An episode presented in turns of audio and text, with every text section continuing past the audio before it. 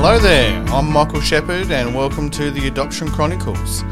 This is not the next episode, but it has been a month or so since I've released an episode, and I wanted to touch base with you all to reassure you that I haven't gone anywhere, and most importantly, I have been busy working with guests and putting new episodes together. As you know, I semi regularly speak with people with lived experiences of adoption. My wonderful guests are either adopted themselves, birth parents, or adoptive parents. Regular listeners to the podcast will know almost all of my guests are adopted, and this podcast is all about giving people the opportunity and safe place for them to tell their story. Now, before I get to the part where I introduce my next guest, I would just like to take this moment to thank everyone for listening in, and most importantly, to those of you that have taken the time to reach out and send me messages, I thank you. Some of my guests hit uh, their stories a lot closer to home than others for us individually.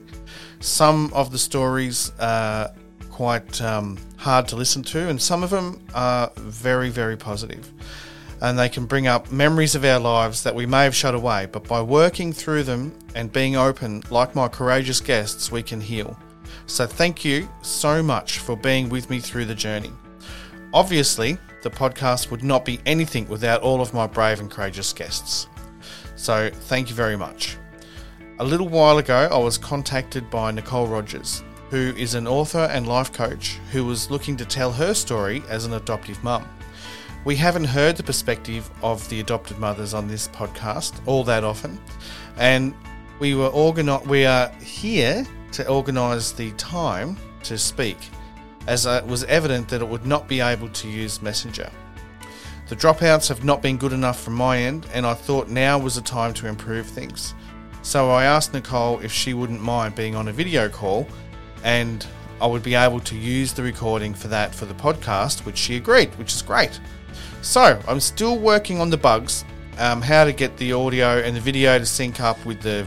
Uh, there's a little bit of technical, you know, know-how that my son is looking after, which is great, and he is way more tech savvy than I am. So my next episode is literally around the corner, folks. It will be available in a video as well as audio. So if I put a comment in the liner notes, could you please shoot me a quick answer as I'm wanting to make sure that I'm delivering what is the best platform for you guys to take up, whether it's audio or video or both. I'm going to get back to work now, and you will hear from Nicole very soon. Thank you very much.